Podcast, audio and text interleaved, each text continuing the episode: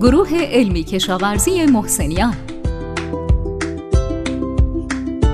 سلام به شما همراهان خوب رادیو آگرین تک. امیدواریم خوب باشید. با پادکست 113 هم ما رو همراهی کنید. سلام.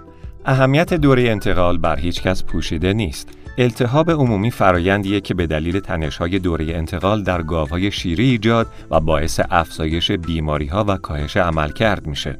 در دو پادکست پیش رو سعی می‌کنیم که به روش های نوین در کاهش التهاب عمومی در گاوهای شیری بپردازیم.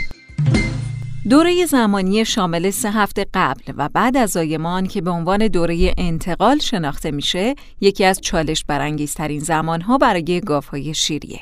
در این دوره گاوها دچار کاهش مصرف ماده خشک، افزایش تقاضای مواد مغذی و کاهش عملکرد سیستم ایمنی بدن میشن. غیر از این چالش ها گاف ها طی روزهای قبل و بعد از زایش دچار استرس و التهاب سیستماتیک هم میشن. از طرفی افزایش التهاب یا تنش زایش با افزایش خطر ابتلا به بیماری های عفونی و متابولیکی همراهه. در یک مطالعه 67 گاو شیری از 21 روز قبل از زایش تا 21 روز بعد از زایش نمونه برداری شدند.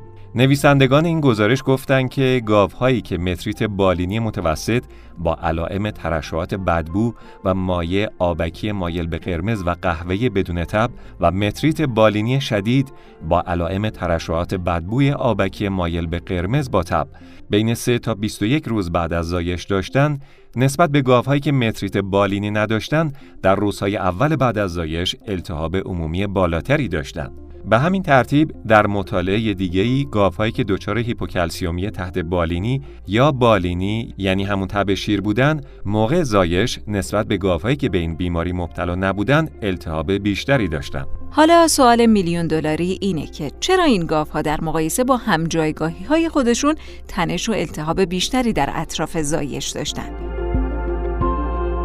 اگرچه این سوال هنوز بی پاسخ مونده اما ممکنه محتمل ترین توضیح مربوط به مدیریت باشه. روش های مختلف مدیریتی قبل از زایش مثل تراکم زیاد، همگروهی گاوهای شکم اول با چند شکم ها و تعداد زیادی از جابجایی بین جایگاه ها ممکنه باعث افزایش تنش و التهاب در حیوانات مستعدتر بشه. صرف نظر از منشأ این پاسخهای سیستماتیک، محققان گاوهای شیری تلاش خودشون رو بر ایجاد راهکارهایی برای کاهش التهاب بعد از زایش متمرکز کردند تا سلامت گاو و عملکرد اونها در طول دوره شیردهی بهبود پیدا کنه. رادیو آگرین تک متداول ترین روش پیشنهادی درمان گاوها به عنوان مثال درنج، بلوس، تزریق زیر جلدی یا داخل وریدی بعد از زایش با داروهای ضد التهاب شناخته شده به عنوان داروهای ضد التهاب غیر استروئیدیه. نیوبل و همکارانش سال 2017 دو استراتژی درمانی رو مورد بررسی قرار دادند. روش اول تجویز اولین دوز داروی ضد التهاب فلونکسین در شروع زایش بود. یعنی با مشاهده کیسه آب یا پای گوساله و دوز دوم 18 تا 36 ساعت بعد بود و استراتژی دوم شامل دوز اول بلافاصله بعد از زایش و دوز دوم 24 ساعت بعد بود. در استراتژی اول گاوهای تیمار در مقایسه با گروه شاهد 26.3 درصد مورد بیشتر داشتند در حالی که در روش دوم گاوهای تیمار شیوع بیشتری از جفت ماندگی تب بعد از زایش و متریت داشتند و در مقایسه با گاوهای شاهد تولید شیر رو کاهش دادند محققان این مطالعه به این نتیجه رسیدن که استفاده از فلونکسین بعد از زایش در گاوهای شیری توصیه نمیشه. یک توضیح احتمالی برای این نتیجه وجود داره. اونم اینه که فلونکسین یک داروی ضد التهاب قویه و ممکنه بعد از زایش تا حد زیادی التهاب رو کاهش بده یا مهار کنه. در حالی که گاوهای شیری بعد از زایش برای جدا کردن و بیرون راندن جفت و برگشت طبیعی رحم به فرایندهای التهابی نیاز دارند به همین دلیله که ما در مورد متعادل کردن پاسخ التهابی به جای مهار اون صحبت می‌کنیم. استراتژی بعدی استفاده از محصولات آسپرین برای تعدیل التهاب بعد از زایشه. اولین نکته اینه که محصولات آسپرین برای استفاده در گاو شیرده تایید نشده. با این وجود به خاطر دوره کوتاه عدم مصرف شیر و گوشت، هزینه کم و تجویز آسون یک گزینه جذاب در استفاده از این روشه. تحقیقاتی که از محصولات آسپرین برای تعدیل التهاب بعد از زایش استفاده می کردن، نتایج نسبتاً مطلوبی بر عملکرد گاو گزارش کردند. این مطالعات استراتژی های مختلفی رو آزمایش کردند که در طول دوره درمان متفاوت بودند.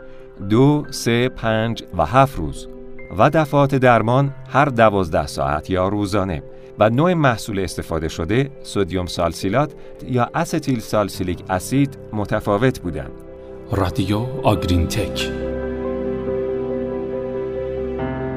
به صورت خلاصه اکثر مطالعات افزایش تولید شیر در گاوهای چند شکم رو نشون میدن نه در گاوهای شکم اول. و مطالعاتی که گاوها رو برای 5 تا 7 روز تحت درمان قرار دادن اثرات منفی درمان بر وضعیت متابولیکشون رو نشون دادن.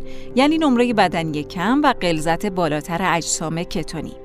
این نتایج نشون دهنده اینه که استفاده از آسپرین می‌تونه در گاوهای شیری مفید باشه اما هنوز روش توصیه شده ای در استفاده از این محصولات وجود نداره. به طور کلی زمان مدیریت گاوهای شیری در دوری انتقال هدف اصلی باید ایجاد محیط راحت یعنی امکانات، جیره غذایی، جابجایی دام برای کاهش تنش و التهاب پیرامون زایش باشه. اگرچه این مسئله در اکثر گاوداری های مدرن قابل دستیابیه اما غالبا مدیریت ممکنه با شکست روبرو بشه و یا به دلیل شرایط مالی در کوتاه مدت بهبود پیدا نکنه. مثلا امکانات جدیدی نشه ایجاد کرد. در این سناریوها استراتژی های پیشگیرانه و قابل اجرا برای تعدیل التهاب می‌تونن به تولید کنندگان کمک کنن تا سلامت و عملکرد گاو رو بهبود ببخشن در حالی که مدیریت تنظیم شده. حالا در پادکست بعدی سعی می‌کنیم به روش های مدیریتی کاهش التهاب در گاوهای شیری بپردازیم. خیلی ممنونیم از همراهی همیشگیتون با پادکست رادیو آگرین تک. تا هفته بعد خدا نگهدار. هر هفته با رادیو آگرین تک همراه باشید. خدا حافظ.